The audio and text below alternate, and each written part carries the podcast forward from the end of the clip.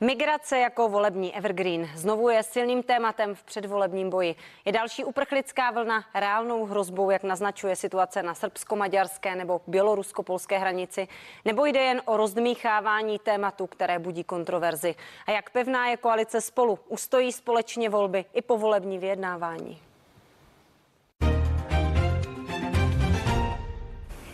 Naše pozvání do pořadu k věci přijal Ondřej Kolář, starosta Prahy 6, Stop 09 a čtyřka na pražské kandidátce koalice spolu v nadcházejících sněmovních volbách a také zahraničně politický expert TOP 09. Vítejte, dobrý den. Dobrý den. A migraci znovu teď před volbami v Česku otevřel premiér Andrej Babiš a volá po ochraně vnější hranice Schengenu. Jak podle vás zvládá vláda a toto důležité migrační téma a neudělala si z toho tak trošku znovu předvolební tahák?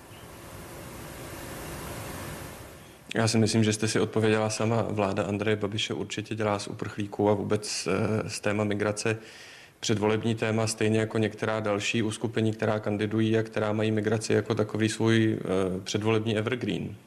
Nicméně ta otázka migrační tady samozřejmě je, to načasování teď před těmi volbami může a nemusí být náhodné, ale Evropa se bude muset dost možná s další vlnou uprchlíků nějakým způsobem popasovat. Tak jak je nastavený momentálně ten systém přijímání tedy těch legálních migrantů, těch, kteří opravdu z bezpečnostních důvodů mají nárok na ochranu a na povolení k pobytu, je podle vás v rámci Evropy nastavený správně? Všechno se dá vždycky zlepšit. Eh, já si myslím, že Evropa si prošla docela zásadní uprchlickou krizí nebo migrační vlnou, ze které se mohla poučit. A já si myslím, že se ukázalo, že je opravdu důležité, aby každý stát, eh, každá členská země si mohla svobodně zvolit svou migrační politiku a přístup k žadatelům o azyl. A to si myslím, že se naštěstí děje. To znamená, žádné kvóty nejsou řešením situace. Měli bychom se podle vás poučit z té pět let staré minulosti, kdy kvóty v rámci Unie nezafungovaly. Určitě. A ta dobrovolnost měla by být eh, opravdu v režii každého státu. Každý stát by si měl mít možnost říct, jaké kapacity má po přijímání uprchlíků, odkud a jaké uprchlíky chce přijímat? Já si myslím, že ano, protože každý stát ví nejlíp, jak na tom je v této otázce a vy jste mi vlastně nahrála tak trošku na smeč, protože samozřejmě je potřeba rozlišovat i mezi těmi migranty, mezi, řekněme, ekonomickými migranty. Já to řeknu trochu ošklivě, eh, když se vezmete, že do Evropy se snaží dostat ze Sahelu, hlavně teda z oblasti Sahelu a z Afriky, eh, lidi, kteří vlastně nemají důvod se sem eh, nějakým způsobem snažit dostat. A potom jsou tady lidé, kteří opravdu utíkají z regionu, kde jim hrozí smrt třeba pro jejich náboženské přesvědčení. Eh, tak já si myslím, že opravdu je na každé zemi, aby si řekla, které ty uprchlíky nebo které ty migranty chce přijímat a jestli eh, je v jejím zájmu přijímat i tu eh, první kategorii, o které jsem mluvil. No a co se týče TOP 09 a vašich plánů s ohledem na migraci, vy si umíte představit, že tady Česká republika přijme jaké migranty a z jakých důvodů? Eh, my dlouhodobě říkáme, že je potřeba systematicky pomáhat v těch nestabilních regionech a snažit se migraci potlačit už právě tou pomocí přímo na místě. Eh, ale eh, sám za sebe říkám, že určitě pro Českou republiku není problém se postarat o několik desítek lidí, například křesťanů, kteří utíkají opravdu ze zemí, kde jim hrozí smrt právě proto, že jsou křesťané. Tím mám například na mysli Syřany. Takže my, jak už jsem říkal, trváme na tom, aby opravdu se pomáhalo v těch regionech, kde je potřeba pomoci. Tady musím pochválit ministerstvo zahraničí, které eh, v minulém týdnu uvolnilo 75 milionů korun společně s ministerstvem vnitra na pomoc přímo v Afghánistánu. No a potom, jak jsem říkal, tak eh, jsme zastánci toho, aby opravdu každá země eh, si zvolila, jakou migrační politiku bude, bude zastávat a jak bude přistupovat k těm jednotlivým žadatelům o azyl. A co ta pomoc v těch, řekněme, přirozených nárazníkových pásmech nebo nárazníkových zemích, teď mluvím třeba o Tadžikistánu, Uzbekistánu, v případě Afghánistánu, i tam by měla směřovat třeba evropská pomoc podle vás? Určitě, já si myslím, že s těmi nárazníkovými státy je potřeba spolupracovat, kooperovat, protože oni jsou ty, eh, kdo můžou zachytávat ty migrační vlny úplně v jejich, eh, v jejich počátku. Samozřejmě v těch regionech, které jsou nějakým způsobem nestabilní, je těžké eh, jak práci, jakoukoliv, jakoukoliv kooperaci vůbec zavádět, ale o to větší je to výzva, o to více je to potřeba. Co se týče té reakce některých států, když před pěti lety Maďarsko na maďarsko-srbské hranici postavilo plot, aby zabránilo ilegálním migrantům dostat se do Evropy, tak se dostalo pod palbu kritiky. Když to stejné teď zvažuje Bělorusko, zvažuje Polsko, omlouvám se, na hranici s Běloruskem, nebo Litva, nebo Lotyšsko, tak je to vnímáno a je na to nahlíženo trochu jinak. Vy tomu rozumíte, proč na to nenahlížíme stejnou optikou v případě Maďarska a v případě Polska, Litvy a Lotyšska teď v roce 2021. Je ta situace v něčem jiná? Já si myslím, že trošku jiná je. Eh, když Maďarsko začalo před těmi pěti lety budovat plot, tak to bylo něco úplně nového. Když si vezmete, že Evropa nemá s těmi těmi věcmi vůbec dobré zkušenosti, sama byla rozdělená železnou oponou, která byla zmotněna eh, v berlínské zdi, která eh, dlouhé desítky let rozdělovala jedno město, tak bych řekl, že ten ta touha v Evropě budovat nějaké ploty není zas až tak velká. Maďaři k tomu opatření sáhli, protože bylo samozřejmě v té chvíli nejjednodušší. Teď, když e, to srovnáváme, tak ta situace, která je v Bělorusku, je samozřejmě o trochu něco jiná. Lukašenko využívá právě migrační e, krizi, nebo má to jako nástroj, jak chce nějakým způsobem vydírat Eh, okolní státy, jako je právě třeba už zmíněná Litva. Takže ve chvíli, kdy Litva a Polsko se snaží teď budovat nebo přišli s ideou vybudování plotu na svých hranicích s Běloruskem, tak je to reakce na trošku něco jiného, než to bylo před těmi pěti lety v případě Maďarska. Každopádně ta situace tam je opravdu velmi napjatá. Narážím na to, že tam eh, táboří skupina asi třech desítek migrantů, kteří se nemohou dostat zpátky do Běloruska, ale Polsko je nechce přijmout. Pohraniční stráž tam před pár dny mm-hmm. našla čtyři mrtvé migranty, prý zemřeli na podchlazení opravdu se v 21. století eh, takto má zacházet s jakýmkoliv člověkem, který z bezpečnostních důvodů opustil svoji zemi? Určitě ne, určitě ne. Já si myslím, že tady eh, jsme svědky takového, bych řekl, morálního selhání polské vlády, která říká, že nemůže ty lidi přijmout a odůvodňuje to tím, že bychom tím ustoupili tlaku Alexandra Lukašenka eh, ve chvíli, kdy tam propuká takováto forma, bych řekl, humanitární krize, tak je povinností Polska se o ty lidi postarat. A je to třeba i úlohou ostatních evropských zemí, aby se pokusili Polsku nabídnout v tomto případě nějakou pomocnou ruku tak aby na řešení té migrační otázky nezůstalo samo? Já si myslím, že Polsko eh, by určitě mělo požádat o nějakou formu pomoci, protože zrovna v tom případě Polsko-běloruské hranice se to netýká jenom Polska. Zmínili jsme už Litvu. Litva se může dostat do úplně stejného problému jako Polsko. Takže já bych k tomu přistupoval opravdu regionálně. Eh, byť jsem říkal, že každá země si má určit eh, svobodně svou migrační politiku a přístup k těm žadatelům o azyl, tak samozřejmě nějaká forma kooperace nutná je. Přece jenom jsme členy Evropské unie, která funguje jako celek. Polsko si myslím, že eh, neodvádí teď v tuhle chvíli dobrou práci a je potřeba, aby, eh, aby to řešilo dohromady s ostatními státy vůbec svoji eh, politiku vůči Bělorusku a vůči tomu problému, který tam teď propuká. Já se omlouvám, teď tomu možná úplně nerozumím, tak eh, se s dovolením doptám, jakým způsobem by Polsko ale mělo řešit tedy tuto konkrétní hmm. situaci. Cítí se být pod tlakem, vy jste to zmiňoval, říká, že Aleksandr Lukašenko využívá uprchlické krize k tomu, že nějakým způsobem se snaží destabilizovat celý ten region. Jak na to může Polsko reagovat? Pokud ustoupí ty migranty přijme, nastane náhodou taková situace, že tam příští týden budou další desítky migrantů, možná stovky, kteří budou mít tedy eh, nárok na to tež, eh, tedy na poskytnutí azylu v Polsku nebo na obecně přejítí té hranice. Nemůže něco takového nastat? Nespustí to skutečně no. nějakou obří migrační vlnu?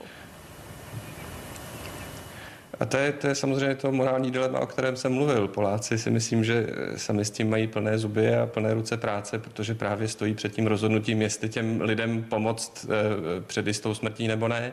Eh, ale znovu říkám, ten problém na polsko-běloruské hranici je trošku něco jiného. Lukašenko opravdu využívá migranty jako nějaký eh, nástroj politického nátlaku na zbytek Evropy a na okolní státy. Já si myslím, že Polsko, Litva, případně Slovensko a ostatní by opravdu se měli tady v našem regionu domluvit, jakým způsobem budou přistupovat k Bělorusku jako takovému a jakým způsobem se budou vůbec potýkat s Lukašenkovou politikou.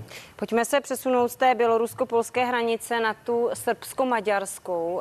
Říkali jsme, že tam už ten plot vystavila vláda Viktora Orbána před pěti lety a to podél celé 175 kilometrů dlouhé hranice. Navíc oplotila i 200 kilometrů, tedy polovinu hranice s Chorvatskem.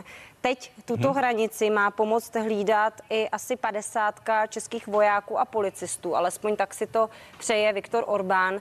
Andrej Babiš mu tu pomoc přislíbil s tím, že eh, v pondělí to projedná na vládě s ostatními ministry. Měli bychom tam vyslat české vojáky a policisty? No, eh, pro Evropu, pro Evropu samozřejmě je důležitá ochrana vnějších hranic, pakliže chce ochraňovat sama sebe. Eh, my i Maďarsko jsme součástí šengenského prostoru a Maďarsko na rozdíl od nás tu vnější hranici evropskou má. Já jsem říkal, že nejsem úplně fanoušek eh, nějakých bariér, jako jsou ploty nebo, nebo zdi proti migrantům. Jestliže je v zájmu Andreje Babiše se stavět na stranu lidí, jako je Viktor Orbán, nechť předloží na vládu eh, požadavek Viktora Orbána na vyslání českých vojáků do Maďarska. Já osobně s tím nesouhlasím. Říká pro tuto chvíli Ondřej Kolář, starosta Prahy 6 a zahraničně politický expert TOP 09, který zůstává naším hostem.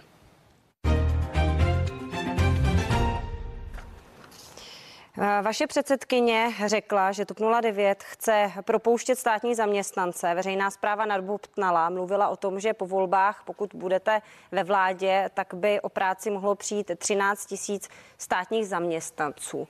Máte konkrétní představu, kdo by to měl být? Uh. To je spíš otázka na paní předsedkyně, která to řekla, ale já si myslím, že bude potřeba hledat ve všech rezortech ty úspory. A vy si je umíte představit v jakých oblastech? Uh, já si myslím, že státní zpráva doznala opravdu trošku velkého bobtnání v těch posledních osmi letech. A eh, jak říkám, bude potřeba jít rezort po rezortu, eh, organizaci od organizace a tam hledat ty úspory konkrétní. Já tady nechci střílet od boku teď nějaká, nějaká host numera nebo, nebo ukazovat na konkrétní lidi. To opravdu zatím nejde.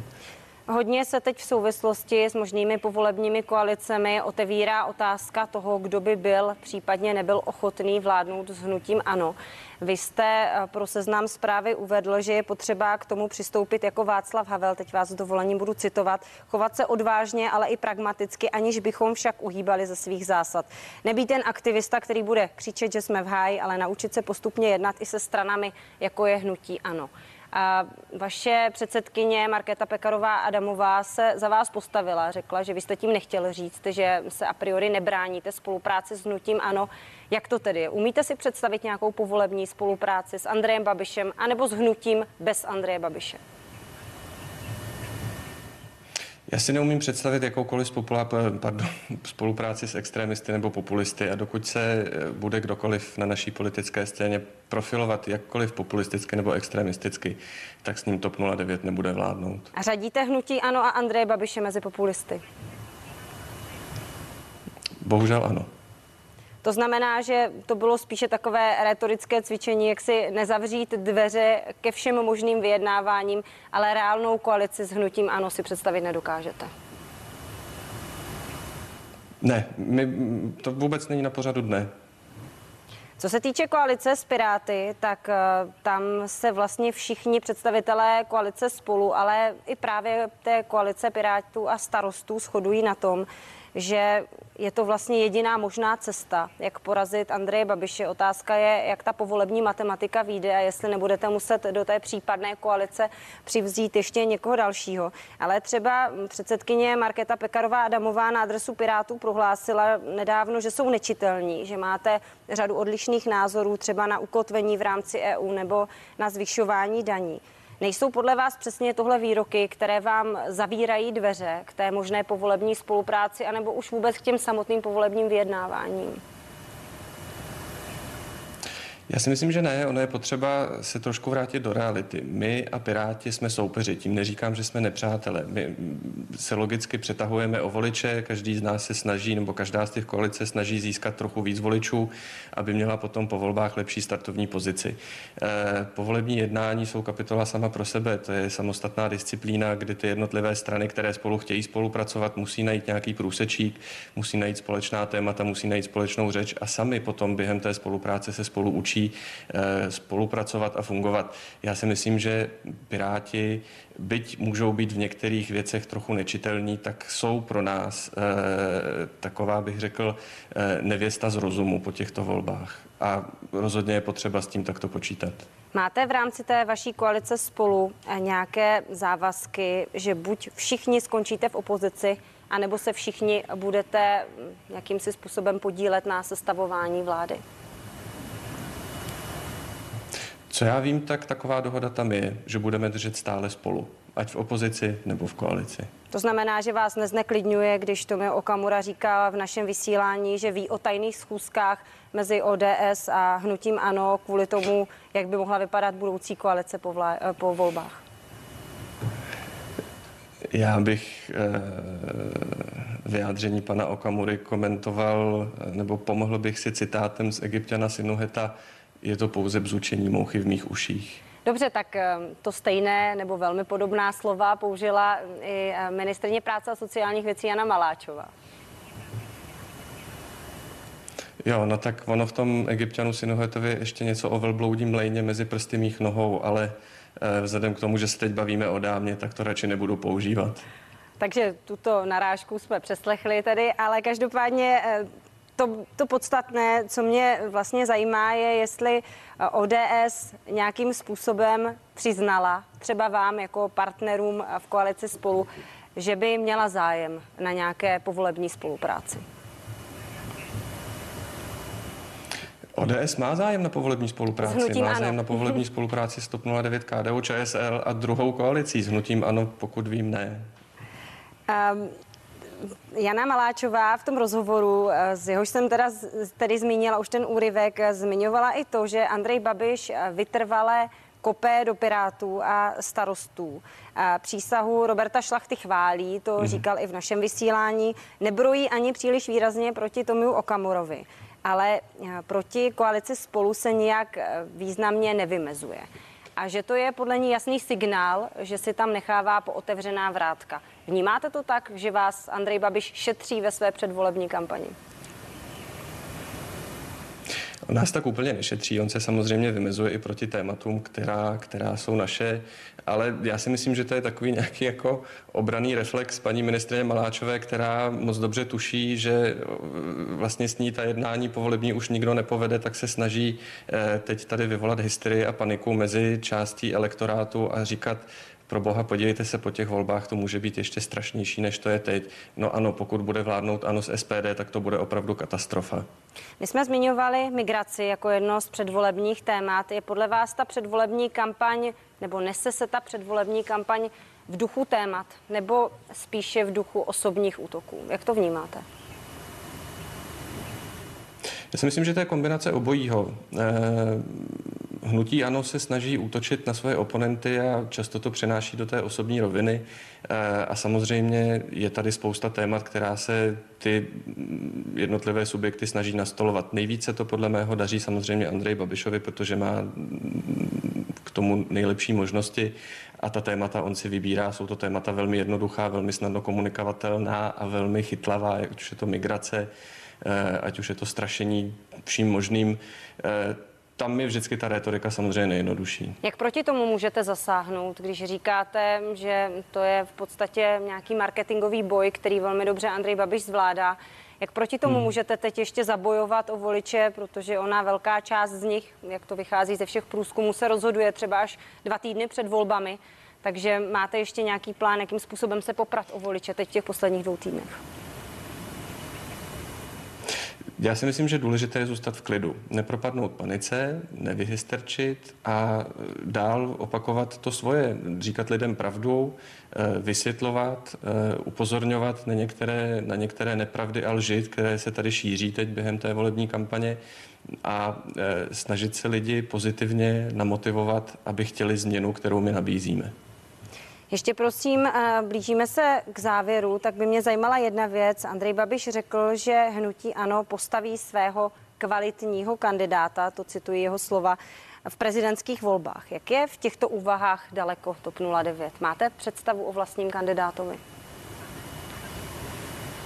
Eh, abych řekl pravdu, tak eh, k této debatě myslím ještě ani nedošlo, ale TOP 09 samozřejmě se k tomu postaví zodpovědně, co nejzodpovědněji, aby kandidát, kterého bude podporovat, byl opravdu kvalitní a nebyl to nějaký králík z klobouku, kterého vytáhne Andrej Babiš. A umíte si představit, že by tím kandidátem mohl být Miroslav Kalousek?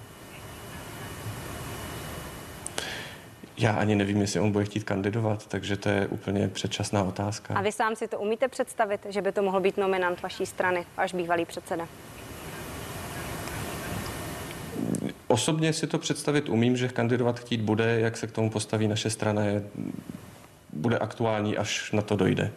Ještě by mě zajímala úplně na závěr jedna věc. Vy jste bezpečnostním nebo zahraničním politickým, omlouvám se, expertem TOP 09. Pokud by se TOP 09 a koalice spolu tedy dostala a účastnila ve vládě, vy sám máte nějakou představu, jak byste na ní chtěl být účasten? Eh, já jsem v rámci naší koalice tuhle tu debatu zatím s nikým nevedl, takže rozhodně to nebudu teď takhle ventilovat přes média, to se omlouvám. Pro mě je to zatím debata předčasná, důležité jsou teď volby a co bude po nich, nechávám až po nich. I tak vám děkuji, že jste byl hostem dnešního pořadu k věci. Ondřej Kolář, starosta Prahy 6, stop 09 a čtyřka na pražské kandidáce spolu. Díky za vaše odpovědi a přeju vám hezký den. Hezký den i vám, děkuji moc krát. A krásný den přeju i vám, vážení diváci. Zůstaňte dál ve společnosti CNN Prima News už za chvíli. Další zprávy. Hezký den.